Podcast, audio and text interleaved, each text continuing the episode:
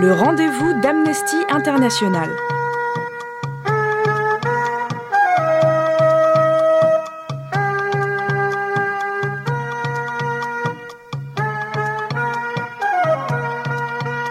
Bonjour à toutes et à tous, vous êtes sur Radio FM et vous écoutez Amnesty International. Aujourd'hui, je vais vous parler du conflit israélo-palestinien et plus particulièrement de la Cisjordanie occupée.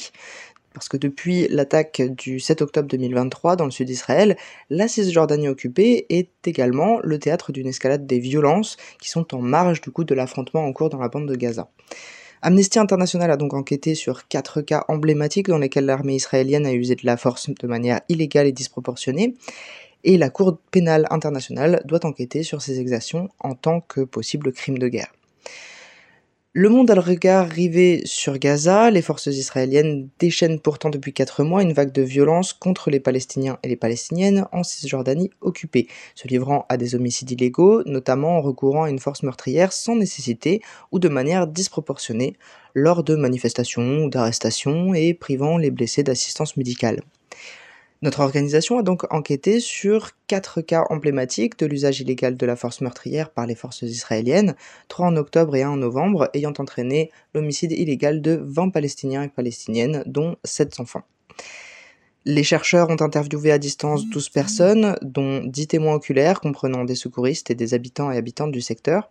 Et dans le cadre de l'étude de ces quatre cas, le laboratoire de preuves du programme Réaction aux crises d'Amnesty International a authentifié 19 vidéos et 4 photos. Les recherches d'Amnesty révèlent donc que les forces israéliennes ont parfois fait obstruction à l'assistance médicale pour des blessés graves qui risquaient de mourir et attaqué ceux qui tentaient de venir en aide à des Palestiniens et Palestiniennes blessés, dont des secouristes.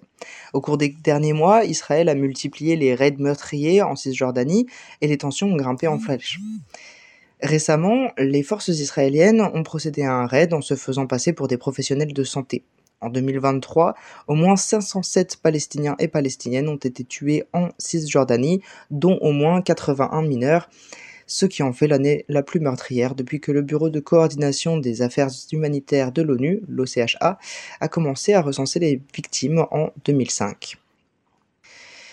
Et le problème, c'est qu'il y a beaucoup d'impunité. Les cas étudiés apportent la preuve flagrante que les conséquences euh, sont meurtrières, les conséquences de l'usage illégal de la force par Israël contre les Palestiniens en Cisjordanie, les autorités israéliennes, y compris le système judiciaire, se montre réticente, elle, à rendre la justice euh, aux victimes palestiniennes. Donc c'est un climat d'impunité quasi totale, et ça importe qu'un système de justice international digne de ce nom intervienne du coup. Le procureur de la Cour pénale internationale doit enquêter sur ces homicides et blessures en tant que possible crime de guerre, à savoir l'homicide volontaire et le fait de causer délibérément de grandes souffrances ou des blessures graves. La situation en Palestine et en Israël est un test donc assez décisif pour la légitimité et la réputation de la Cour pénale internationale. Donc là, elle ne peut pas se permettre d'échouer. Donc il faut savoir que depuis le 7 euh, octobre 2023, à travers la Cisjordanie, les forces de sécurité israéliennes ont recouru donc sans relâche à la force illégale lors d'opérations de maintien de l'ordre, semant la peur et l'intimidation au sein de communautés entières, mais aussi lors de rassemblements et de manifestations organisées en solidarité avec Gaza pour réclamer la libération des prisonniers et des détenus palestiniens.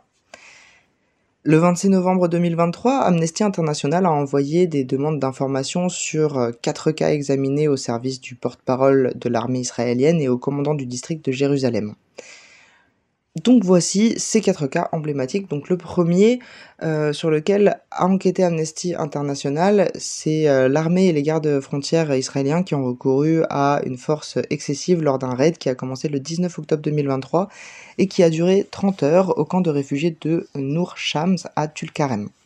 Lors de cette opération, les forces israéliennes ont tué 13 Palestiniens et Palestiniennes, dont 6 mineurs, 4 d'entre eux ayant moins de 16 ans, et ont arrêté 15 personnes. Selon des sources militaires israéliennes citées dans les médias, un garde-frontière israélien a été tué et neuf autres ont été blessés par un engin explosif improvisé qui a été lancé sur eux par des Palestiniens. D'après des habitants et habitantes, lors de l'opération, des soldats israéliens ont fait irruption dans plus de 40 habitations, détruisant des affaires personnelles et perçant des trous dans les murs afin de poster des tireurs d'élite. L'eau et l'électricité ont été coupées dans le camp et les soldats se sont servis de bulldozers pour détruire les routes, les réseaux électriques et les réseaux hydrauliques. Parmi les victimes de ce raid figure Ta Mahmid, qui a 15 ans et qui a été abattu par les soldats israéliens devant chez lui, alors qu'il sortait pour voir si les soldats avaient quitté la zone. Il n'était pas armé, il ne représentait pas une menace pour les soldats au moment où il a été abattu, en tout cas d'après les témoignages oculaires et aussi les vidéos examinées par Amnesty International. Sur une des vidéos d'ailleurs, euh, qui a été filmée par la sœur de Taha, euh, on peut voir euh, Taha marcher dans la rue, regardant à droite et à gauche pour détecter la présence de soldats, puis s'effondrer devant chez lui après trois détonations des, tirs de balles. Fatima, donc la sœur de Taha, a déclaré à Amnesty International, je cite, Ils ne lui ont laissé aucune chance. En une fraction de seconde, mon frère était éliminé. Ils ont tiré trois balles sans aucune pitié. La première l'a touché à la jambe, la seconde au ventre, la troisième à l'œil. Il n'y a pas eu d'affrontement, pas de conflit. Fin de citation. Selon un témoin, lorsque le père de Taha, Ibrahim Mahamid, a tenté de mettre son fils à l'abri, les forces israéliennes lui ont tiré dans le dos. Sur une vidéo authentifiée elle aussi, filmée par euh, l'une des sœurs de Taha, tout de suite après euh, les tirs, on voit son père qui est allongé près de Taha, au sol, puis en train de s'éloigner en boitant. Fatima Mahamid a ajouté euh, Mon père a levé les mains en l'air en montrant aux soldats qu'il n'avait rien du tout. Il voulait juste aller chercher son fils. Ils lui ont tiré une balle et mon père s'est effondré près de Taha. Ibrahim Mahamid a subi de graves lésions aux organes internes et a dû être transporté en soins intensifs. Ni Taha ni Ibrahim ne représentaient une menace pour les forces de sécurité ou pour toute autre personne au moment où ils se sont fait tirer dessus.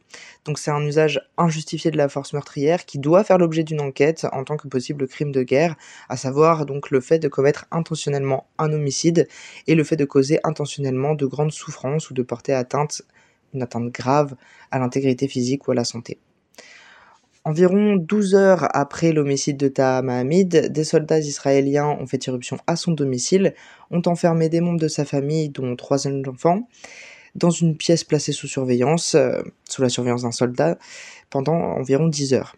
Ils ont également percé des trous dans les murs de deux pièces pour positionner des tireurs d'élite qui surplombaient le quartier. Selon un témoin, ils ont fouillé la maison, frappé l'un des membres de la famille et l'un des soldats a uriné sur le seuil de la porte. Dans les vidéos qu'Amnesty a vérifiées, on peut voir des bulldozers de l'armée israélienne endommager les rues étroites du camp de réfugiés de Nour Shams. En outre, une vidéo postée par euh, la Société palestinienne du Croissant Rouge et vérifiée par le laboratoire d'épreuves du programme Réaction Crise d'Amnesty montre une rue très détériorée à l'intérieur du camp de réfugiés de Nour Shams, ce qui complique l'évacuation médicale des personnes blessées lors du raid. La force excessive, elle est aussi utilisée contre les manifestants et les manifestantes palestiniennes.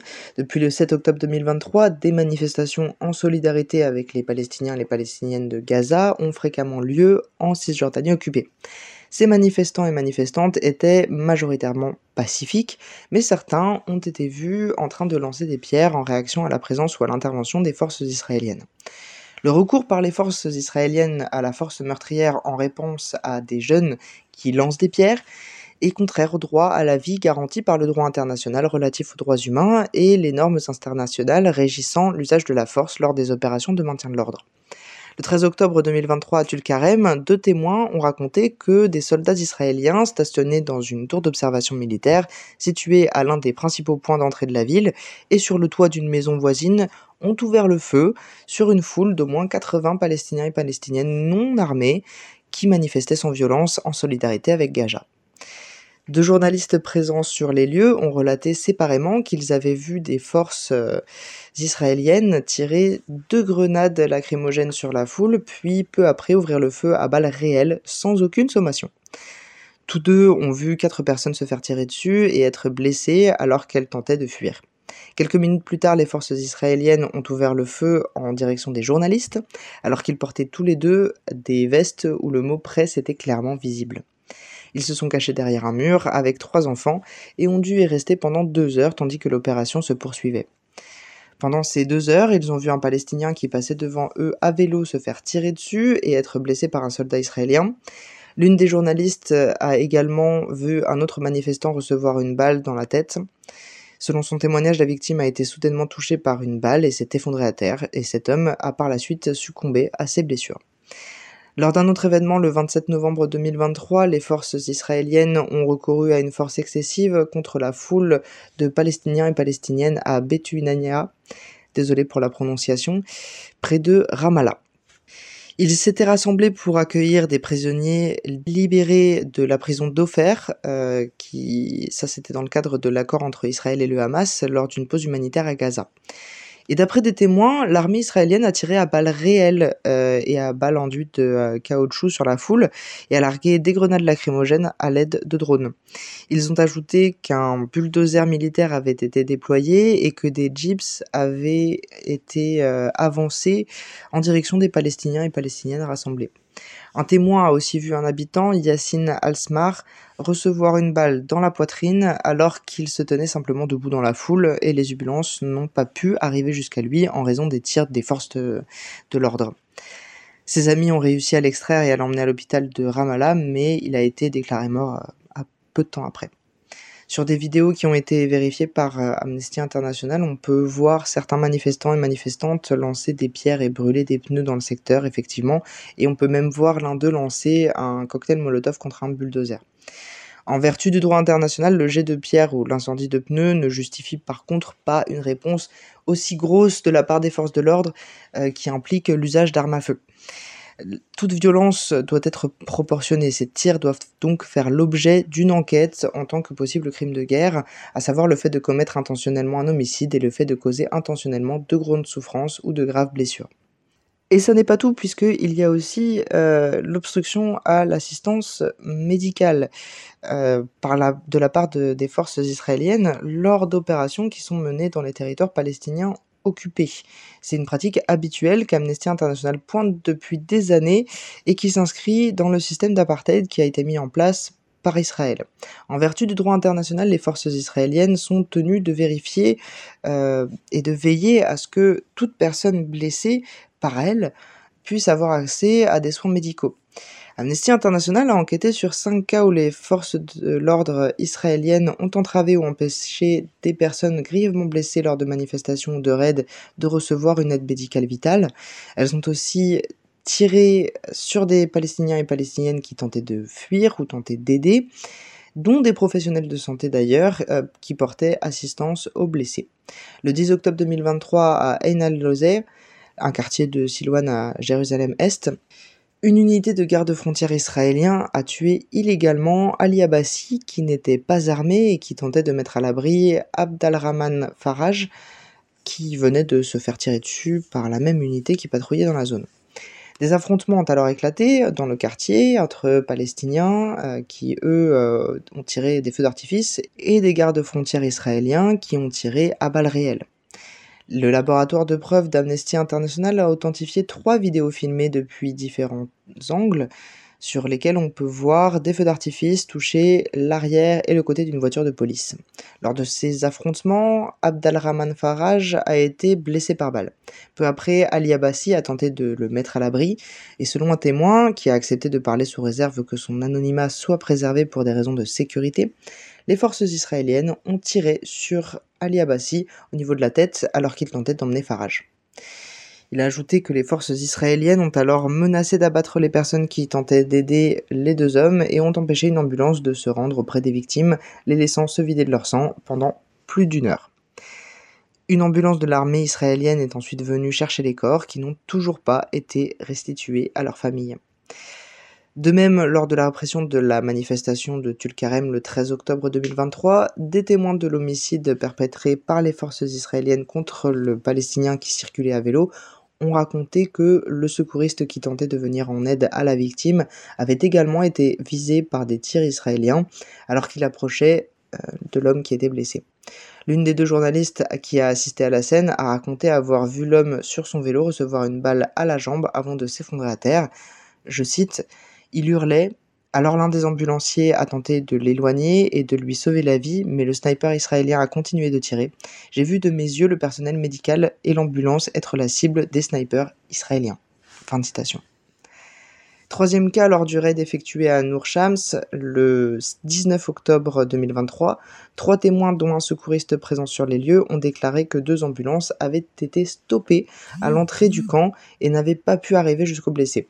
Les habitants ont donc dû transporter les blessés à l'hôpital dans euh, bah, dans des voitures normales, ce qui est quand même beaucoup moins efficace des membres de la famille qui ont assisté à la scène le 19 octobre 2023 et vu Ibrahim Mahamid se faire euh, tirer dessus alors qu'il tentait de porter son fils blessé tard pour le mettre en lieu sûr, ont déclaré que pendant plus d'une heure, ils n'avaient pas pu bénéficier d'aucune euh, bah, d'aucune assistance médicale.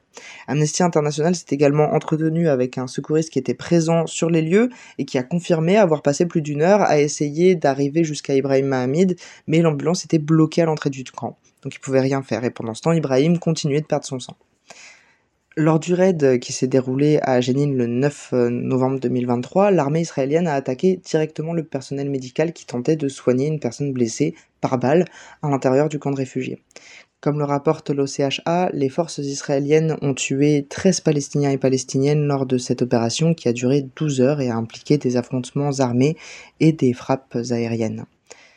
Selon un témoin, Sabren Obeidi, une secouriste de la Société du Croissant Rouge palestinien, a été blessée par balle au niveau du bas du dos par des tirs israéliens alors qu'elle se trouvait dans une ambulance du Croissant Rouge stationnée dans le camp de réfugiés de Jénine. Au cours de la même opération du 9 novembre, les forces israéliennes ont aussi tiré sur deux autres ambulances du Croissant Rouge palestinien qui étaient entrées dans le camp de Jénine pour aller chercher des blessés. Ces images vidéo, prises par une caméra installée à l'intérieur de l'ambulance du Croissant Rouge palestinien, transmises à Amnesty International et vérifiées par le laboratoire de preuves encore une fois, ces vidéos donc montrent une balle frappant la route environ 2 mètres euh, devant l'ambulance. L'épisode présenté dans la vidéo a été corroboré par un secouriste qui se trouvait dans l'ambulance et qui a ajouté avoir vu deux autres secouristes se faire tirer dessus par un tireur embusqué dans un bâtiment de l'autre côté de la rue. Le droit international exige que les malades et les blessés, ainsi que le personnel médical, soient respectés et protégés. Les normes euh, juridiques internationales, elles existent lors du maintien de l'ordre dans les manifestations et l'exécution d'autres fonctions d'application euh, des lois en Cisjordanie, y compris lors d'opérations de perquisition et d'arrestation. Les forces israéliennes doivent respecter les droits humains, notamment le droit à la vie et à la sécurité de la personne, et les droits à la liberté d'expression et de réunion pacifique, ainsi que les normes internationales qui précisent comment les responsables de l'application doivent euh, respecter les droits humains, tels que les principes de base des Nations Unies sur le recours à la force et l'utilisation des armes à feu par les responsables de l'application des lois. Ces normes interdisent donc aux responsables de l'application des lois de recourir à la force, sauf lorsque c'est strictement nécessaire, et dans la mesure exigée par l'accomplissement de leurs fonctions et énonce que euh, les armes à feu ne peuvent pas être utilisées, c'est seulement en dernier recours, dans des situations où c'est absolument inévitable pour que des militaires ou des policiers se protègent ou protègent autrui contre un risque imminent de mort ou de blessure grave. Ce qui n'est pas le cas dans ce qu'on a vu. L'usage intentionnel d'armes à feu à des fins meurtrières n'est permis que si cela est absolument inévitable pour protéger des vies humaines. Les homicides intentionnels de personnes protégées et les actes causant intentionnellement de grandes souffrances ou des atteintes graves à l'intégrité physique de personnes protégées constituent de graves violations de la 4 Convention de Genève et des crimes de guerre. C'est pourquoi nous avons rassemblé toutes ces preuves afin de les présenter à la Cour pénale internationale pour que Israël puisse rendre des comptes par rapport à ces exactions. Si vous voulez en apprendre plus sur le sujet, je vous invite à aller sur notre site amnestyinternational.fr où euh, l'enquête en détail est publiée. Et moi je vous souhaite un bon week-end et à bientôt.